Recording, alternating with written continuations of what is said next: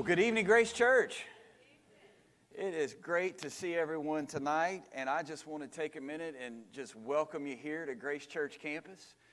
Turn to somebody sitting nearby, give them a big smile, tell them you're glad to see them tonight in the house of the Lord. And I am glad to see you. Hope you're glad to see me. Amen. Amen. And those joining us on Facebook Live and live stream, we are so glad that you've chosen to make this service a part of your evening, and I pray that the service tonight and the study of God's Word is a blessing to you. Church, why don't we just take a minute and collectively pray and ask God's blessing upon the service tonight. I like, of course, we like to start our services this way, but especially on Wednesday night. Just, you know, we're in the middle of the week, the end of the day, the end of the work day, and I think it's good to just take a minute and let our spirits settle, let our minds settle just a little bit, and just kind of focus in on what we're doing here, which is studying the Word and spending time in the presence of God. So can we do that together collectively? And let's welcome the presence of God here tonight. Jesus, we are so thankful to be in your presence once again, Lord. And as we're going to see tonight in our study, Lord, the beauty and the power of your Word, Lord, the riches it contains.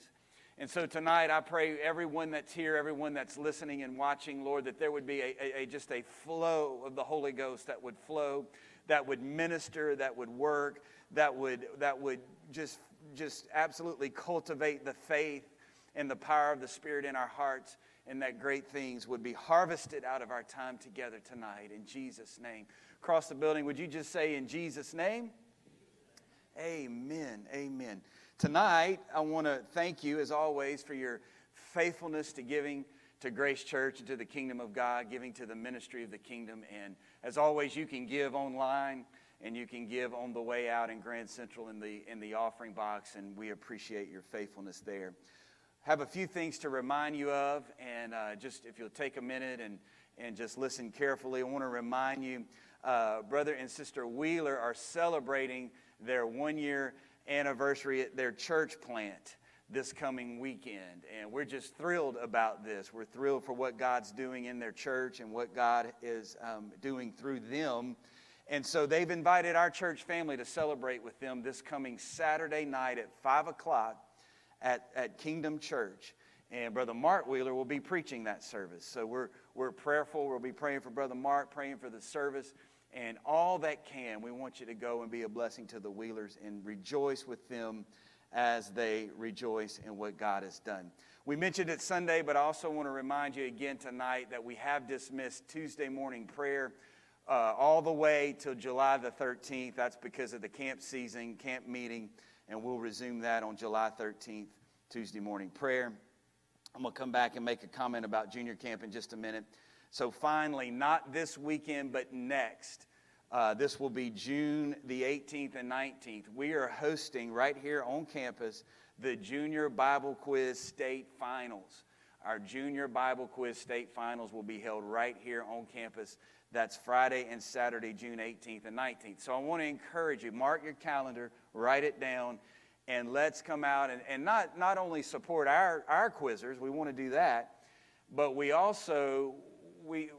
It's an opportunity to see what these quizzers do in terms of Bible quizzing, how they compete, how they quote Scripture, how they've committed the Word of God to their heart. And so if you can, maybe that Saturday, those that work Saturday may work out best, but come sometime during the day Saturday and watch that quiz tournament. It will be a blessing to you, I promise you. We have a host of people at Tioga. You may have picked up on that tonight, that there's a lot of people that are not here. There are our leadership, a lot of our leadership, our parents, and I think it was something like 30 kids from Grace Church or at Tioga Youth Camp, and I'm hearing some reports trickling in a little bit here and there about the wonderful things that God is doing. I don't have any kind of official numbers on how many registered for Kids Camp, but I do know it's well over 1,000. I do know that much, and so they are just cranking up there at Tioga, and so let's pray for them the rest of this week, that God would pour out His Spirit. No greater place to receive the Holy Ghost, the baptism of the Holy Ghost, than Tioga, than youth camp. And so with that in mind, of course, we have junior camp next week. Monday, we'll begin junior camp, and we're going to have a host of kids that are going to go to that. Our kids camp and our junior camp is probably the largest in terms of attendance from Grace Church. And so I want you to be praying for junior camp, that God would just absolutely pour out His Spirit on our kids, that they would come back fired up and just empowered by the Holy Ghost to do some great things in their schools when they go back this fall, and to let God use them to be a blessing to our church. Amen? Amen. All right, well, let's go to the Word of God tonight.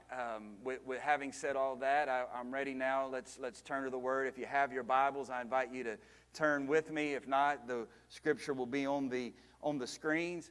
And tonight, our Bible study, we're going to have a Bible study about Bible study, if that's all right. We're going to talk about the merits and the value of the Word of God and of studying the Word of God. So let's dive in tonight. Let's go to 2 Timothy chapter 2, and we'll read 14 through 19. So 2 Timothy chapter 2, and we'll read verses 14 through 19. The words of the Apostle Paul to Timothy. He says, "Of these things put them in remembrance, charging them before the Lord that they strive not about words to no profit, but to the subverting of the hearers." And then here's our key verse in verse 15. "Study to show thyself approved unto God, a workman that needeth not to be ashamed, rightly dividing the word of truth. But shun profane and vain babblings, for they will increase unto more ungodliness. And their word will eat as doth a canker, of whom is Hymenaeus and Philetus, who concerning the truth have erred, saying that the resurrection is past already, and overthrow the faith of some. Nevertheless, the foundation of God standeth sure, having this seal: The Lord knoweth them that are His, and let everyone that nameth the name of Christ depart from iniquity." And so I'm just going to take a phrase from verse 15, and that'll be our title tonight. We're just going to talk about rightly dividing the word. Rightly dividing the word. Now, as you know, do-it-yourself projects, DIY, are the thing, right? Everybody can do a DIY project. This is likely due to the availability of how-to and step-by-step instruction guides online. You can build, make, or repair just about anything due to the how-to videos and the instructional videos you can find online. I also have noted, not that I've ever enrolled in any, but you can enroll in classes at your favorite big box home furnishings and home supply retailer. They have classes now so that everybody can be a handyman or a handy woman, and you can DIY your projects around your house. I recently bought a new weed eater. The old one had seen its better days, and so I bought a new weed eater. And it was a different brand of weed eater than the one I had before, the one that bit the dust. And because it was a different brand, you know, all these weed eaters, you thread the string in just a little bit different. They all work just a little bit different. And try as I may, and no matter how many times I read the instruction manual that came with the weed eater, I could not figure out how to thread the weed eater. So I turned to the internet and a quick how-to video on how to put new string in the weed eater, and in no time at all, it had me up and running with that nice, handy how-to guide. I went back to the instruction manual to see what I was doing wrong, and for whatever reason, I just kept reading over and over in the instruction manual, cut two strands of string and feed them in, when all along it said cut one strand of string and feed it in. Now, you would be right to ask the question tonight, if I can't follow the instructions in the manual, what business do I have running and operating a weed eater? That is probably a fair question. But nonetheless, I did get it figured out, and I did get it taken care of. It has been said that tools do not make the mechanic, neither do cookbooks make a cook or a chef. Having a Bible does not make one a scholar. Having Bible study software and resources does not make us a student of the Word. We have to pick it up and dig into its riches. And the Bible has been called the instruction manual for life. It's an instruction manual for life. And you've heard that before. It's been said before, but it is certainly and undoubtedly true. And it's absolutely critical that we have our instruction manual, that we understand our instruction manual, and that we obey what we have come to learn from the instruction manual. So tonight, we're going to dive in and look at this framework that Paul gives us out of 2 Timothy chapter 2, verse 15, for engaging the Word, and hopefully dig in and apply it to our understanding. So a little background tonight on Paul's letter to Timothy, particularly the second letter to Timothy. Paul's letters to Timothy are often referred to as pastoral epistles. They're referred to as pastoral epistles. Unique in the Pauline corpus or the Pauline body of writings because they are personal letters to Paul to an individual rather than to a church in its entirety. And they're also unique that not only that are they written to an individual, but they're written to Timothy, who is a very close associate of Paul's in ministry. And the same can be said of Paul's letter to Titus.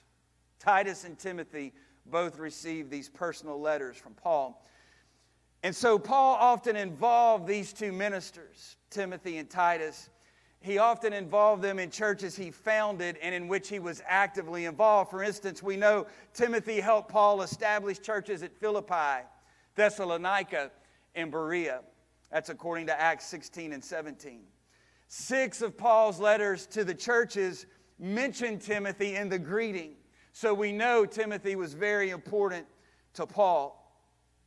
Tradition states that Timothy remained a leader at the church of Ephesus following Paul's death and eventually was martyred for his faith.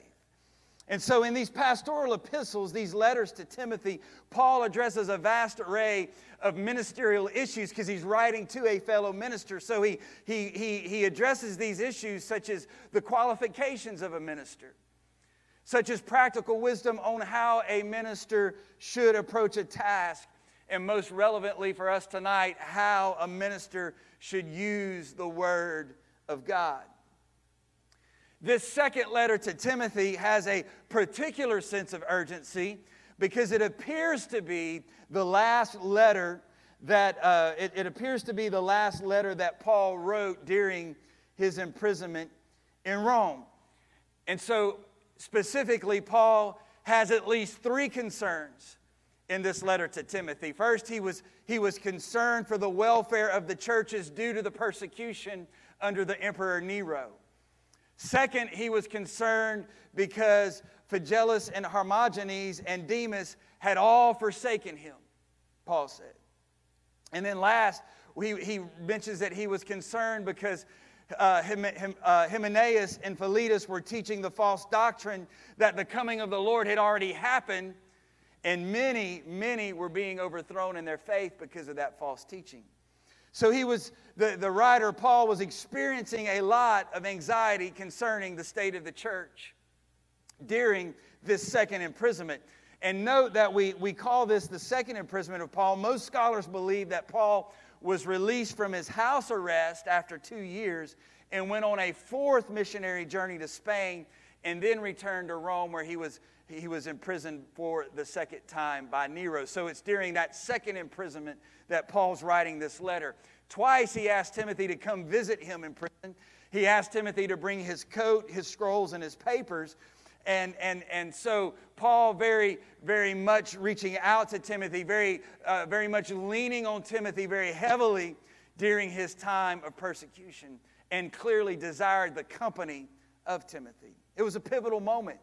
And Paul reached out to Timothy and shared counsel and wisdom in this last letter. It's sort of the idea that Paul had to be thinking that his time was short, and if there was anything he had left to say, he had better say it. And so he took the occasion to write this letter to Timothy and tell him, in a sense, his last words, his last instructions, his last wisdom and counsel. So that's the background of the entire book of 2 Timothy, but especially what we read here tonight regarding the study of the Word. So let's look at three things that Paul exhorted Timothy to do regarding the handling and the consuming of the Word of God. Of course, the first thing is to study. Paul told Timothy, study to show yourself approved. Paul recognized that an effective minister must study the Word of God. An effective saint must study the Word of God. And so thus he says, study to show yourself approved unto God. In other words, it would be Timothy's diligent study that would gain God's approval. Have you ever stopped to think about what it is that would gain God's approval? What could I do to curry the favor and the approval of God? We know that His love is unconditional. We know that His mercy is given to us freely and unmerited. There's nothing we could do to make God love us more or to make Him love us less. But apparently God esteems it very highly when we diligently study His Word. Apparently He approves very highly when we diligently study His Word. Study to show yourself approved, Paul said. It's the study of the Word. And it's that continued study of the Word that produces spiritual fruit in our lives. It allows us to maintain our walk with God, and it enables us to continue to grow spiritually. Now, I want you to note here on this point that the Scriptures were definitely written for us. Notice 2 Timothy 3:16, a verse we're going to come back to in a moment, where Paul said, all Scripture is given by inspiration of God and is profitable for doctrine, for reproof, for correction, for instruction in righteousness. All Scripture is given by inspiration of God and is profitable. So the Scriptures were written to us. I'm sorry, the Scriptures were written for us. They were written for us, clearly. But they were not necessarily written to us. What I mean by that is, for instance, Paul's letter to Rome was written to a congregation located in the city of Rome in the first century. That was his target audience. Though the book of Romans is bursting with theological content that is for our benefit, it is critical that we understand its original context and remember that Paul wrote that specific letter to that specific church at that specific time. In other words, that informs our Bible study, as we will see in just a moment. So we must study the Bible with realities such as that one in mind. That is, that it was written by human authors to human recipients in very specific cultures, times, and places, all very, very different from our own. That informs our understanding and illuminates the Scriptures when we study it. It is beyond doubt, as I've already mentioned, that God inspired the biblical writers. However, it is also beyond doubt that the Bible was produced with human hands in unique cultures and situations. So we must approach God's Word for what it is and what it says, not what we want it to be or want it to say. So it's imperative, then, that we study the Word. It is imperative that we study the Word. I had a great experience last year. Sometime during the year, a very wonderful, wonderful lady, very dear and sweet to us, is Sister Shirley McDonald. She and her family are so dear to us. In fact, we consider them family. And she led a virtual Bible study during the pandemic with some of her friends. And I'm not talking about like going through Search for Truth. I mean that they took the book of Psalms and they each took a portion of it and they began to do a deep dive into the context.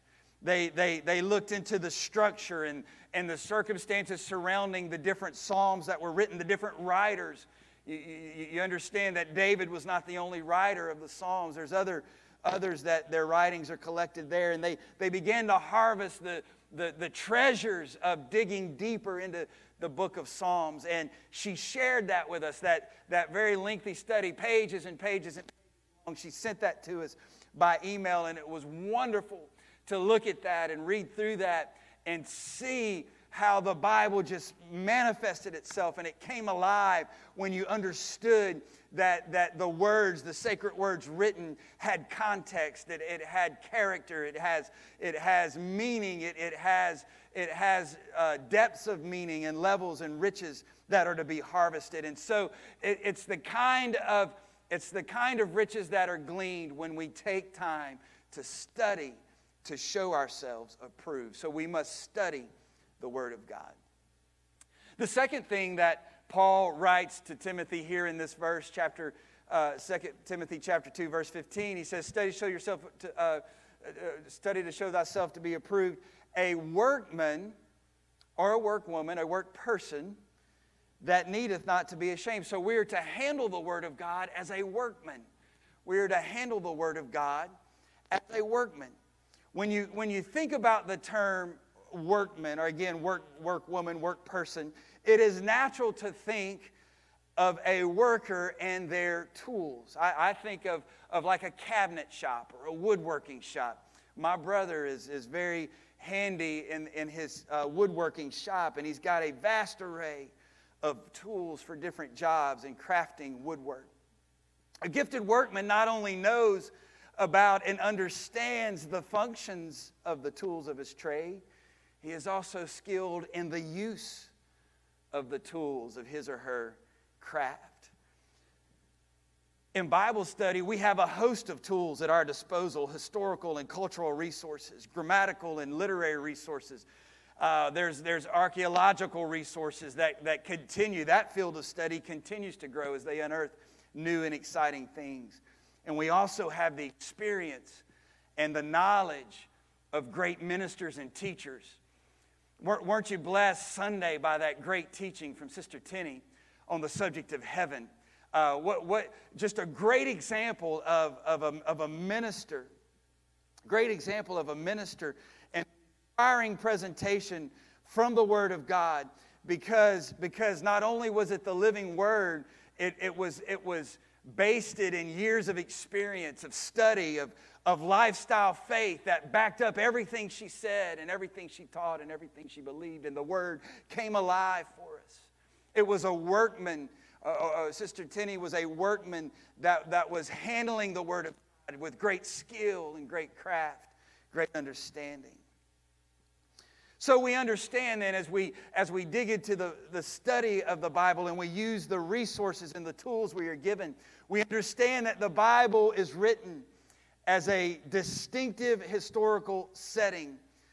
It was written in a distinctive historical setting within unique cultures. And I've mentioned that already, but let me just go a little further and say this. In order to best understand the meaning of any given biblical text, interpreters should seek to unearth what the text may have meant to its original audience. In other words, we must understand the setting. In addition, the use of literary resources is extremely important. Before drawing any kind of implications about the meaning of a given text that we read, we should be sure we understand the grammar and the structure of the text. Often consulting other translations is helpful in bringing clarity. All of my life, I remember my dad reading the Bible in German. My dad speaks fluent German. He also reads, obviously. I suppose if you speak a foreign language, that means you can read a foreign language. It's true, at least for him. And so he reads the Bible in German, and he's particularly fond of the Luther translations, very keen on Martin Luther's translation in German of the Scriptures. And all my life, I can remember, and even to this day, every once in a while, he still sends me things that he's gleaned from the German translations of the Scriptures. Now understand, it doesn't change the meaning of the Bible. It doesn't change doctrine. It doesn't change anything about what the Bible says. It enhances the understanding. Comparing another translation enhances, illuminates. It incorporates additional understanding and knowledge to the text, as we already understand it. And so he gleans great things. Just a quick example in passing I'll share with you, where the Bible says as far as the east is from the west, God has removed our transgressions from us. We understand that distance, east and west, they never meet. But Luther translated that as far as morning is from evening. So now you have the imagery of the sun rising and setting, morning and evening. Now there's a time dimension inserted into that scripture. Not just distance, but time, that your sins are so far removed by the blood of Jesus that they can never come through time and overtake you, which I think is just a beautiful, beautiful picture. And so that's an example of how another translation colors our understanding of the Scripture. Now, you don't have to go out and learn a foreign language and start reading the Scriptures in a different language in order to do this. You can take other English translations and use them in chorus and use them together to shed light and meaning and illuminating your understanding to the text of the Word of God. So there's a host of English translations out there that can do the same, can provide the same tool and the same context and the same outlet for you in your study. I'll also make a comment here that Bible study, Bible interpretation is meant to be done in community. And I talked it's been a while now, many Wednesday nights ago, several months ago, I talked about this word community. And in a sense, it's an overused word. We hear the term community all the time, especially in the church world. But as I began to reflect on it and understand it, it's very much a biblical word. It's very much a biblical idea.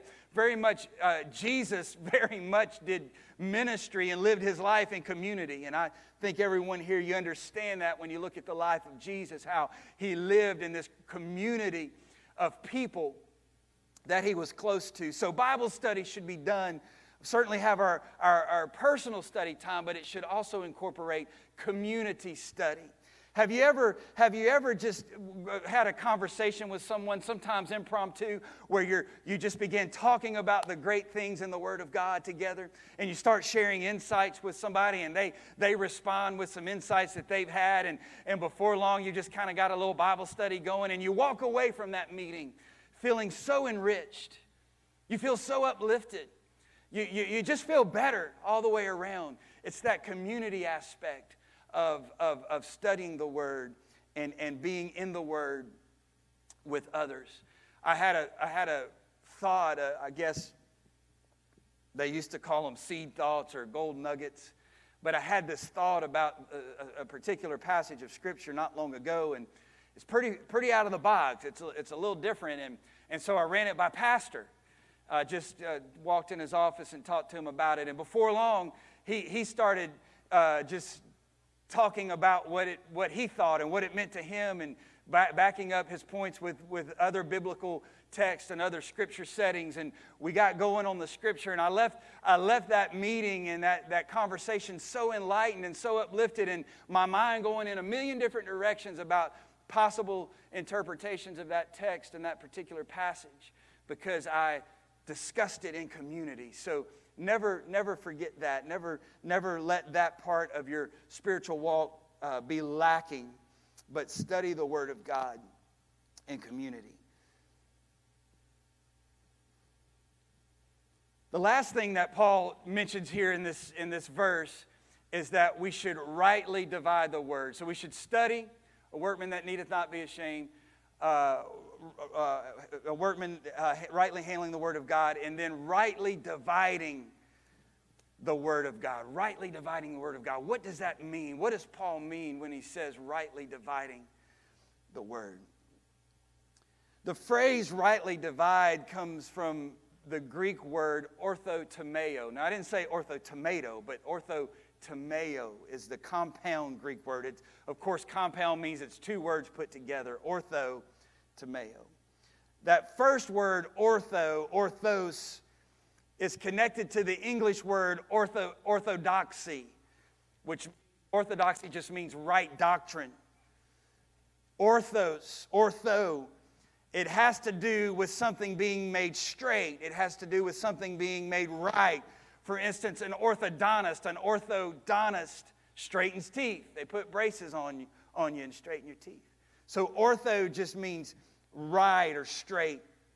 The second part is timno or timeo, which means to cut.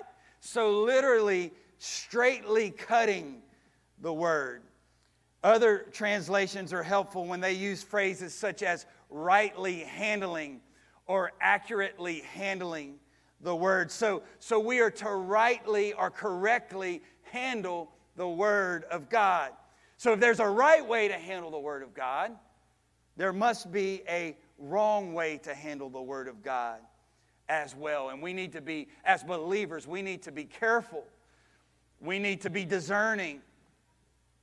When we listen, we have so much at our disposal now in terms of podcasts and online, and we can hear a lot of different Bible studies, a lot of different preaching from a lot of different sources, a lot of different places, a lot of different backgrounds, beliefs, thought processes. And so we need to be very discerning and understand when someone is rightly dividing the word and when someone is not rightly dividing the word.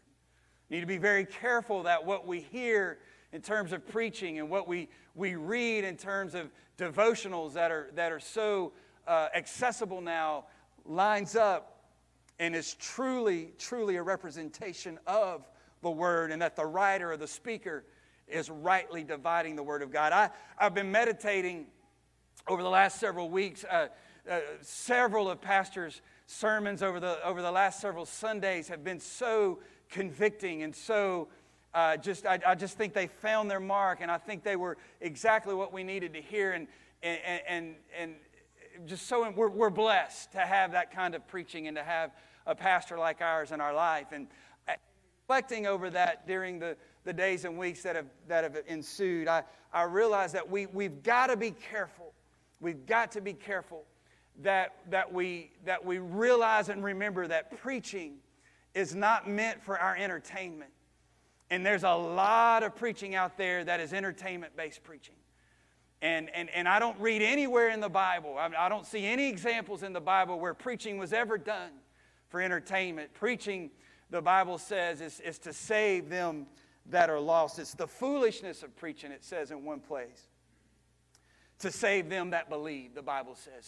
So preaching is meant to hit hard. It's meant to convict. It's meant to correct error. It's meant to set us straight.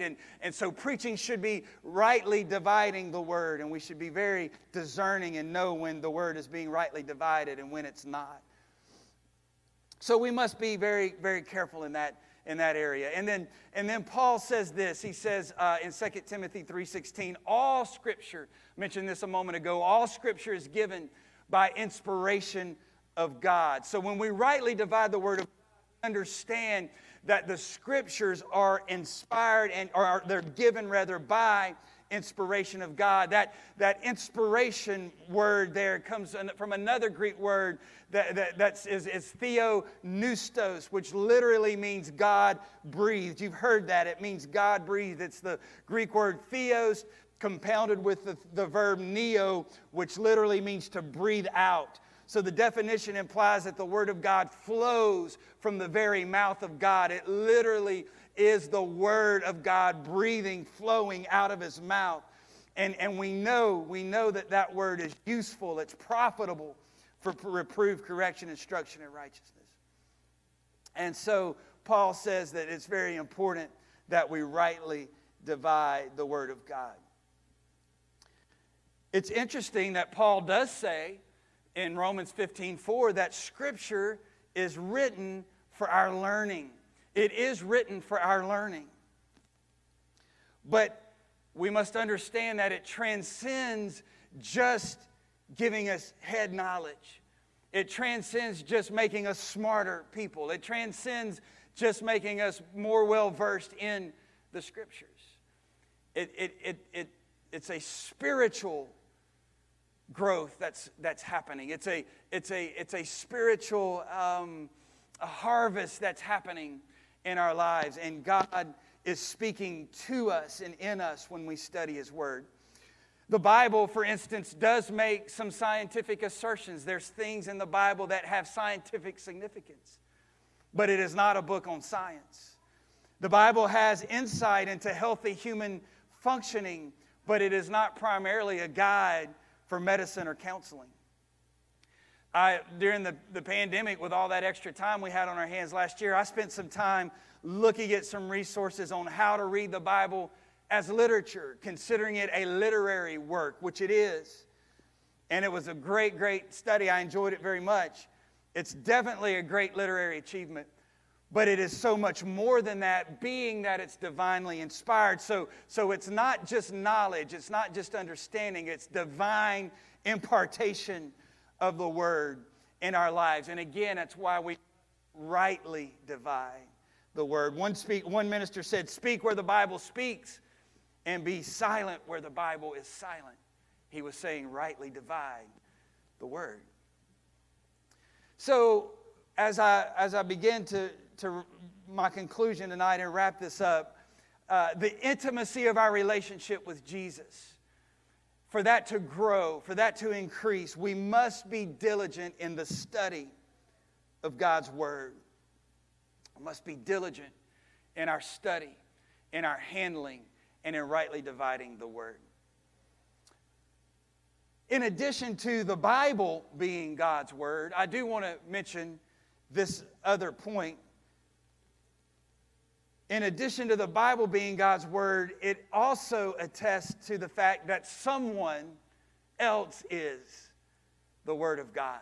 John 1:1, "In the beginning was the word, and the word was with God, and the word was God." In verse 14, he continues, "The word was made flesh and dwelt among us, and we beheld his glory. The glory is the only begotten of the Father, full of grace and truth." So just as God spoke creation into existence, God's word has creative power, and God's word was made flesh. That creative power, that authority and voice were now embodied in the person, the works, and the words of Jesus Christ. All of that to say this: when we read, study, and meditate on the Bible, which is inspired by the Holy Spirit, we come into community with Jesus Christ, the Word that was made flesh. You see what I'm saying tonight? When we study and meditate on the Bible, we come into community with Jesus Christ, who was the literal embodiment of that Word made flesh. So this gives us access then to God's creative voice in His Word. His creative voice in His Word we have access to. And when we put His Word to our minds and our hearts, it creates new life in us. And it is impossible to enjoy the full gambit of our walk with God without sharing the community with Jesus through His Word. It's different from worship. It's different from praise. It's even different from prayer. All of those are important. All of those are must-have disciplines in our life. Studying the Word is even different than listening to preaching and teaching. That is also important and has a very significant place in our life. But there is nothing like the discipline of studying the Word and harvesting the riches that are there. When we are in His Word, we are where God has spoken and chosen for His words to dwell. When we are in His Word, we are where God has spoken and where He has chosen for His words to dwell. And I love this quote by Charles Spurgeon. I guess he said it best. He said, "Visit many good books, but live in the Bible." And I think that's a great way to say it. I conclude tonight with a story that meant so very much to me, and I want to share it with you. And the point of sharing this story tonight is to challenge all of us to have, to seek a greater desire to study the Word of God, a greater hunger to be in the Word of God, to really recognize the value of having this book in our possession. This story excited me and challenged me all at the same time. It concerns a Chinese Christian by the name of Brother Yun. Y-U-N is his name, Brother Yun. The first year he was a Christian, Yun helped nearly 2,000 people find the Lord. He was arrested 3 times, and the third time in 1997, he miraculously escaped a maximum security prison. In 2001, Yun left China and sought asylum in Germany, where he founded Back to Jerusalem, which is a Chinese mission organization. He's written 4 books urging people to trust God and to do what He, urging people to trust God to do what God has promised. This is his story. When he was a young man, God miraculously healed his father of cancer. And in that very moment, Yun surrendered his life to Jesus Christ.